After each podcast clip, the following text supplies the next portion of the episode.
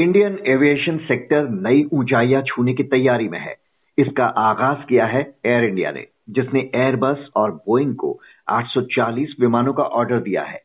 Tata sons का America और France की इन कंपनियों के साथ हुआ पिचासी अरब डॉलर का यह सौदा। एविएशन इंडस्ट्री में अब तक की सबसे बड़ी डील बताया जा रहा है।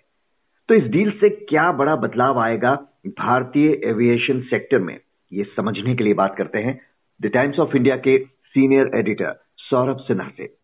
सौरभ जी आपसे जानना चाहेंगे कि क्या डील हुई है और इससे इंडियन एविएशन इंडस्ट्री कैसे बदलने वाली है? नमस्ते, अक्षय जी। ये जो डील हुई है, इसका हमारे आपके लिए मायना ये रहेगा कि अब हमको कुछ समय में, अभी नहीं, अगले पाँच छः सात, आठ साल में हमको दुनिया के किसी कोने में जाना है तो हमको इंडिया के आसपास के जो हब हैं यहाँ से हमें वहाँ और वहाँ उन हब्स की एयरलाइन में बैठ के अपने गंतव्य पे नहीं जाना होगा। कुछ सालों में एयर इंडिया हमें जितनी भी major destination of the world है, उन पे डायरेक्ट कनेक्टिविटी प्रोवाइड करेगी। अपने जहाज़ों के साथ, क्योंकि ये हर रेंज के जहाज़ ला रहे हैं। इनके ट्रिपल सेवन एक्स जो है ए थ्री फिफ्टी है, वो दुनिया के किसी कोने में भी हमको नॉन स्टॉप ले जा सकते हैं। ट्रिपल सेवन जो है, हमको दुनिया के किसी कोने में भी नॉन स्टॉप ले जा सकते हैं। और उसके अलावा ये लोग जो है, ये कोच शेयर और डीप कमर्शियल पार्टनरशिप भी करेंगे तमाम पार्टनर्स के साथ।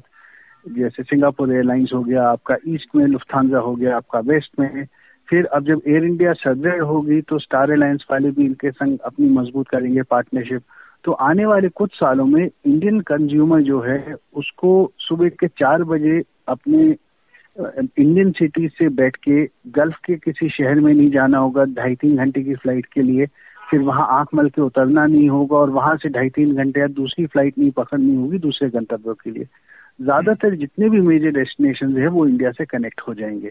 तो अभी तक जो हमारा, हम लोग जो हब देखते थे विदेशों में, जैसे हम सिंगापुर जाते हैं, दुबई जाते हैं, दोहा जाते हैं, इन शहरों में हम देखते थे, इन एयरपोर्ट्स पे हम देखते थे कि उतर रहे हैं इंडिया से आए और वहाँ से फ़्लाइट पकड़ के दूसरी जगह गए। ऐसे लौटते समय हम विदेश से कहीं से आए, वहाँ की फ़्लाइट ली और वहाँ से प्लेन चेंज करके हम इंडिया आए। तो वो जो इसको बोलते हैं सीजर ऑपरेशन तो ये जो सीजर ऑपरेशन है, ये अब इंडिया में होगा कुछ समय बाद एयर इंडिया के इसकी वजह से और एयर इंडिया के साथ साथ हमको दूसरे प्लेयर पे भी निगाह रखनी चाहिए, वो इंडिगो इंडिगो के भी अभी इस समय 500 हवाई जहाज़ ऑर्डर पे हैं। इंडिगो इस समय 310 प्लेन के करीब उड़ा रहा है आज की डेट में। जो कि पहली बार इतना बड़ा नंबर है इंडिया का 310 प्लेन इंडिगो उड़ा रहा है 500 प्लेन उनके अभी और आने हैं। उसके अलावा इंडिगो अभी और ऑर्डर देगा। तो इंडिया का जो एविएशन है, वो उसका रूप रंग आने वाले सालों में बिल्कुल बदलने वाला है। जी, आपने कहा कि इंडिगो भी ऑर्डर देने वाला है। ज़ाहिर है कि और भी जो कुछ हाल के समय में नए प्लेयर्स मार्केट में उतरे हैं, वो भी ऐसा ही कुछ करने जाएँगे भविष्य में। तो आने वाले समय में जब कंपटीशन बहुत ज़्यादा बढ़ेगा तो उसका क्या सीधा और बड़ा फ़ायदा ट्रैवलर्स को होने वाला है? एक तो आपने बताया कि हम सीधे कहीं भी जा सकेंगे दुनिया में, लेकिन क्या एयर फेयर में भी कुछ फ़ायदा मिल सकता है? देखिए, हमारे पास इंडिया में कोई प्लस पॉइंट्स हैं, हमारा ट्रैफ़िक है। हम लोग ट्रैफ़िक जनरेट कर सकते हैं। उसकी वजह से आसपास के कई हब हैं, मैं नाम नहीं लूँगा, लेकिन गल्फ है साउथ ईस्ट एशिया के कई हब हैं। सुबह के समय जब आप उन हब्स पे उतरते हैं तो ऐसा लगता है कि हम किसी भारतीय रेलवे स्टेशन पे हैं, क्योंकि भारत का ट्रैफ़िक फ़ीड होता है वहाँ पे और उससे उनके बड़े हवाई जहाज़ भरते हैं जो दुनिया भर के कोनों में जाते हैं। वो अब इंडिया में रेप्लीकेट होगा। जब इंडियन एयरलाइंस और जब मैं इंडियन एयरलाइन बोलता हूँ, मैं बोलता हूँ वो एयरलाइन जो कि फंडामेंटली स्ट्रांग है फाइनेंशियली स्ट्रांग है, क्योंकि हम लोग अब तक देख चुके हैं कि एयरलाइन बनती हैं और अनफॉर्चुनेटली दुर्भाग्यपूर्ण कुछ समय बाद बंद हो जाती हैं। जेट एयरवेज 26 साल चली 26 साल के बाद बंद हुई। किंगफिशर कम साल चली एयर डेकन कम साल चली। तो लेकिन एयरलाइन बनना भी इम्पोर्टेंट है, लेकिन एयरलाइन का फंडामेंटल रूप से फाइनेंशियली स्ट्रांग होना भी इम्पोर्टेंट है। टाटा के इस सेक्टर में आने के बाद एयरलाइंस को वो फाइनेंशियल स्टेबिलिटी मिली है, जो अब तक सिर्फ़ इंडिगो पे थी और इंडिगो से कुछ पहले पुराने वाले जेट एयरवेज पे थी। यानी जेट एयरवेज जब बंद हुआ है, उससे चार पाँच साल पहले तक जेट एयरवेज की जो फाइनेंशियल मजबूती थी तो अब इंडिया में फाइनेंशियल मज़बूत कैरियर आ रहे हैं। इन फाइनेंशियल मज़बूत कैरियर के आने की वजह से एयरपोर्ट्स में भी इन्वेस्टमेंट हो रही है कि ट्रैफ़िक बढ़ रहा है। एयरपोर्ट सेक्टर में करीब एक लाख करोड़ का निवेश होना है अगले चार पाँच साल में। गोवा में दूसरा एयरपोर्ट पे खुल गया है, शुरू हो गया है मोपा में। इधर मुंबई में काम चल रहा है, नोएडा में एयरपोर्ट चल, बन रहा है और अगले साल पहला उसका चरण खुलने वाला है। तो एविएशन सेक्टर जो है, जब हमारी एयरलाइन स्ट्रांग होंगी तो जो आज फॉरेन एयरलाइंस हैं, जो इंडियन ट्रैफ़िक पे सरवाइव करती हैं, वो हमारे पैसेंजर को कैसे रिझाएँगे? हमारी एयरलाइंस को कॉस्ट का माइनस पॉइंट है। हमारे यहाँ जो एविएशन टर्बाइन फ्यूल है, वो दुनिया में करीब करीब सबसे महँगे रेट्स पे है। टैक्सेशन की वजह से और बेस प्राइस भी ज़्यादा है टैक्सेशन भी ज़्यादा है। तो हमारी एयरलाइंस को कॉस्ट एडवांटेज नहीं है। हमारी एयरलाइंस जो है, वो बेचारी उनको बहुत महँगे दाम पे तेल खरीदना पड़ता है। डोमेस्टिक फ़्लाइट के लिए एटीएफ का दाम इंडिया में करीब करीब सबसे ज़्यादा है दुनिया में। तो जब हम्म। हमारी एयरलाइन स्ट्रांग होंगी और जो विदेशी एयरलाइन है उनको हमारे पैसेंजरों को रिझाना होगा वो किस तरह से रिझा सकते हैं? वो कम दामों से ही तो रिझाएँगे।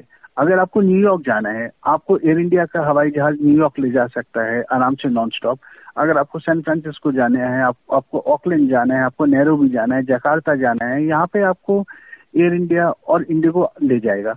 लेकिन ये, जब ये लोग आपको सीधा वहाँ ले जाएँगे तो ये कॉम्पीट करेंगे जो उन कैरियर से जो अब तक ये काम कर रहे थे और उनको दाम गिराना पड़ेगा इंडियन कस्टमर को लुभाने के लिए। कुछ समय में सिचुएशन ये होगी क्योंकि इंडिया का ट्रैफ़िक भी बहुत बढ़ रहा है। जैसे अमेरिका है।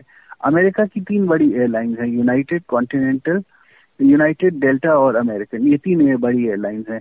उनको भी अपना पूरा ट्रैफ़िक मिलता है और लोग, अब फिर आपके पास चॉइस होगी कि आप वन स्टॉप जाना चाहते हैं तो आप दुबई से, कतार से, सिंगापुर से जाइए। आप नॉन स्टॉप जाना चाहते हैं तो आप इससे जाइए। फिर एज ए कंज्यूमर आप पे चॉइस होगी कि आपका प्रोडक्ट भी अच्छा है। आज की डेट में एयर इंडिया के non stop wide body product के संग सबसे ज़्यादा क्या शिकायत है? कि उनकी सीट टूटी हुई है, उनका इन फ़्लाइट एंटरटेनमेंट नहीं चलता है उनका हालत, केबिन इंटीरियर अच्छा नहीं है तो जब सब कुछ अच्छा हो जाएगा, एयर इंडिया का केबिन अच्छा हो जाएगा, इंटीरियर अच्छा हो जाएगा, कंपटीशन बढ़ेगा, कंपटीशन जब बढ़ेगा तो जो दूसरे प्लेयर हैं जो आपको वन स्टॉप ले जाएँगे, उनको आपको दाम के उसमें लुभाना पड़ेगा। या तो आप ऐसे पैसेंजर हैं कि आप दो तीन घंटे बाद उतर के अपना you want to stretch your legs and फिर दूसरी फ़्लाइट पकड़ना चाहते हैं। नहीं तो आपको फिर दाम के उसके ऊपर लुभाया जाएगा कि हमारा थोड़ा सस्ता है, आप हमारे पे आइए। फिर customer will be the king वाली सिचुएशन आ सकती है। अगर इंडियन कैरियर स्ट्रांग हो जाते हैं और विदेशी कैरियर्स को टक्कर दे सकते हैं सही मायनों में। पिछले कुछ समय में हवाई सफ़र करने वालों की तादाद बहुत तेज़ी से बढ़ी है हमारे यहाँ। हमने पिछले सीज़न में देखा एयरपोर्ट्स पर काफ़ी बुरी स्थिति हो गई थी, यात्रियों को काफ़ी लंबा इंतज़ार करना पड़ गया। तो जब आने वाले समय में विमानों की संख्या तेज़ी से बढ़ने वाली है। तो सबसे बड़ा चैलेंज आप क्या देखते हैं? एयरपोर्ट्स को बहुत तेज़ी से जो इंफ्रास्ट्रक्चर है, हमें अपग्रेड करना होगा। इसके अलावा और भी कुछ? देखिए, ये इंडस्ट्री जो है, ये साइक्लिकल है। ये इंडस्ट्री में ऑर्डर दिए जाते हैं जब अच्छा वक्त चल रहा होता है। और जब प्लेन की डिलीवरी लेने का समय आता है तो अमूमन ये देखा जाता है कि उस समय किसी तरह की आर्थिक मंदी आ जाती है, किसी भी कारण से। तब तो ये साइक्लिकल इंडस्ट्री है, इसमें इन्वेस्टमेंट जो है वो बड़ा डाइसी रहता है।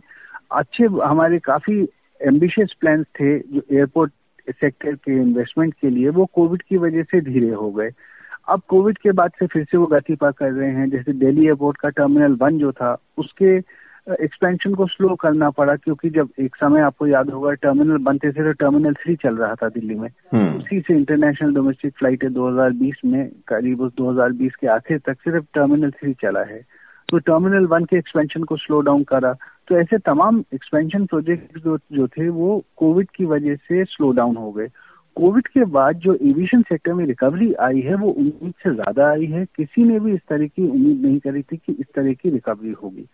तो एक, तो एयरपोर्ट्स में इसलिए जो हालत हमने देखी अब दिल्ली में तो जगह है दिल्ली में आप कुछ कर सकते हैं आपने कर दिया। लेकिन कुछ एयरपोर्ट्स ऐसे हैं जो बिल्कुल अपने कैपेसिटी से बाहर ट्रैफ़िक हैंडल कर रहे हैं जैसे मुंबई एयरपोर्ट है। मुंबई एयरपोर्ट में आपको भीड़ का बहुत अच्छी खासी भीड़ है वहाँ पे। इमिग्रेशन में पता नहीं क्या कारण हो रहे इमिग्रेशन काउंटर्स अनमैंड है। इमिग्रेशन के आप देखेंगे तो बहुत शिकायतें आती हैं लोगों की वो चार चार दो दो, एक एक दो दो घंटा तक उनको वेट करना पड़ रहा है इमिग्रेशन पे। तो ये जो अब ये जो जो अब एयर इंडिया का ऑर्डर आया है इंडिगो के 500 प्लेन ऑलरेडी ऑर्डर पे हैं। अब एयर इंडिया के लिए 840 जिसमें से कि 470 और फर्म ऑर्डर है 370 का ऑप्शन है, ये सब भी है। उसके अलावा जो थोड़े छोटी एयरलाइंस हैं उनके भी प्लेन होंगे। आकाशा ने भी आज बोला है कि वो भी नए जहाज़ का ऑर्डर देगी। तो ये इन सब चीज़ों को ध्यान में रखते हुए अब एयरपोर्ट एक्सपेंशन को थोड़ी तेज गति पे बढ़ाना पड़ेगा हम्म। जो कि बढ़ाए जा रहे हैं। बट उसके अलावा हमको पर्सनल पे भी ध्यान देना है। इतने हज़ार अभी इस आज आज इस समय करीब 1500 प्लेन ऑर्डर पे हैं भारतीय एयरलाइंस के। हम्म। उन 1500 प्लेन के लिए आपको पायलट चाहिए आपको कैबिन क्रू चाहिए आपको एयरक्राफ्ट मेंटेनेंस इंजीनियर चाहिए आपको ग्राउंड स्टाफ चाहिए। आप इतनी चीज़ें हैं सबका नाम भी नहीं लिया जा सकता। तो पूरा होलिस्टिक व्यू लेना है। Right. वो होलिस्टिक व्यू लेके एयरपोर्ट इंफ्रास्ट्रक्चर ही नहीं उनके लिए जितनी भी रिक्वायर्ड सर्विसेज़ हैं उन रिक्वायर्ड सर्विसेज़ पर्सनल आज की डेट में भी कई बार एयर इंडिया को कैबिन क्रू शॉर्टेज का सामना करना पड़ता है। एयर इंडिया ने एक बार अपनी नौकरी का वो विज्ञापन निकाला था तो इंडिगो के इतने लोग वहाँ चले गए थे क्योंकि उस दिन इंडिगो की फ्लाइटें एक शहर में काफ़ी ठप हो गई थी। हम्म। तो ये इस तरह की उठा पटक होगी लेकिन ये airport infrastructure H R personnel जो रिक्वायर्ड है इस तरह की विमानन सर्विसेज़ को चलाने के लिए उन पे अब ध्यान देने का समय आ गया है। तो जैसा अमेरिकी प्रेसिडेंट जो बाइडेन ने कहा कि इस समझौते से अमेरिका में 10 लाख से अधिक लोगों को रोज़गार मिलेगा। क्या हमारे यहाँ भी यही स्थिति देखने को मिलेगी आने वाले समय में? इस सेक्टर में नौकरियों का जॉब्स का बूम आने वाला है? जब एक फ़्लाइट किसी शहर पे लग जाती है, एक नए शहर पे आप एक फ़्लाइट लगा दीजिए। आप इमेजिन नहीं कर सकते वहाँ कितनी उससे इकोनॉमी को कंट्रीब्यूशन होता है। आप आप उतरे उस नए शहर में जिस, आप एक एयरलाइन ने एक नए शहर पे फ़्लाइट लगाई। आप वो फ़्लाइट पकड़ के उस शहर में गए। आप वहाँ एयरपोर्ट पे निकले, आपने वहाँ से टैक्सी ली।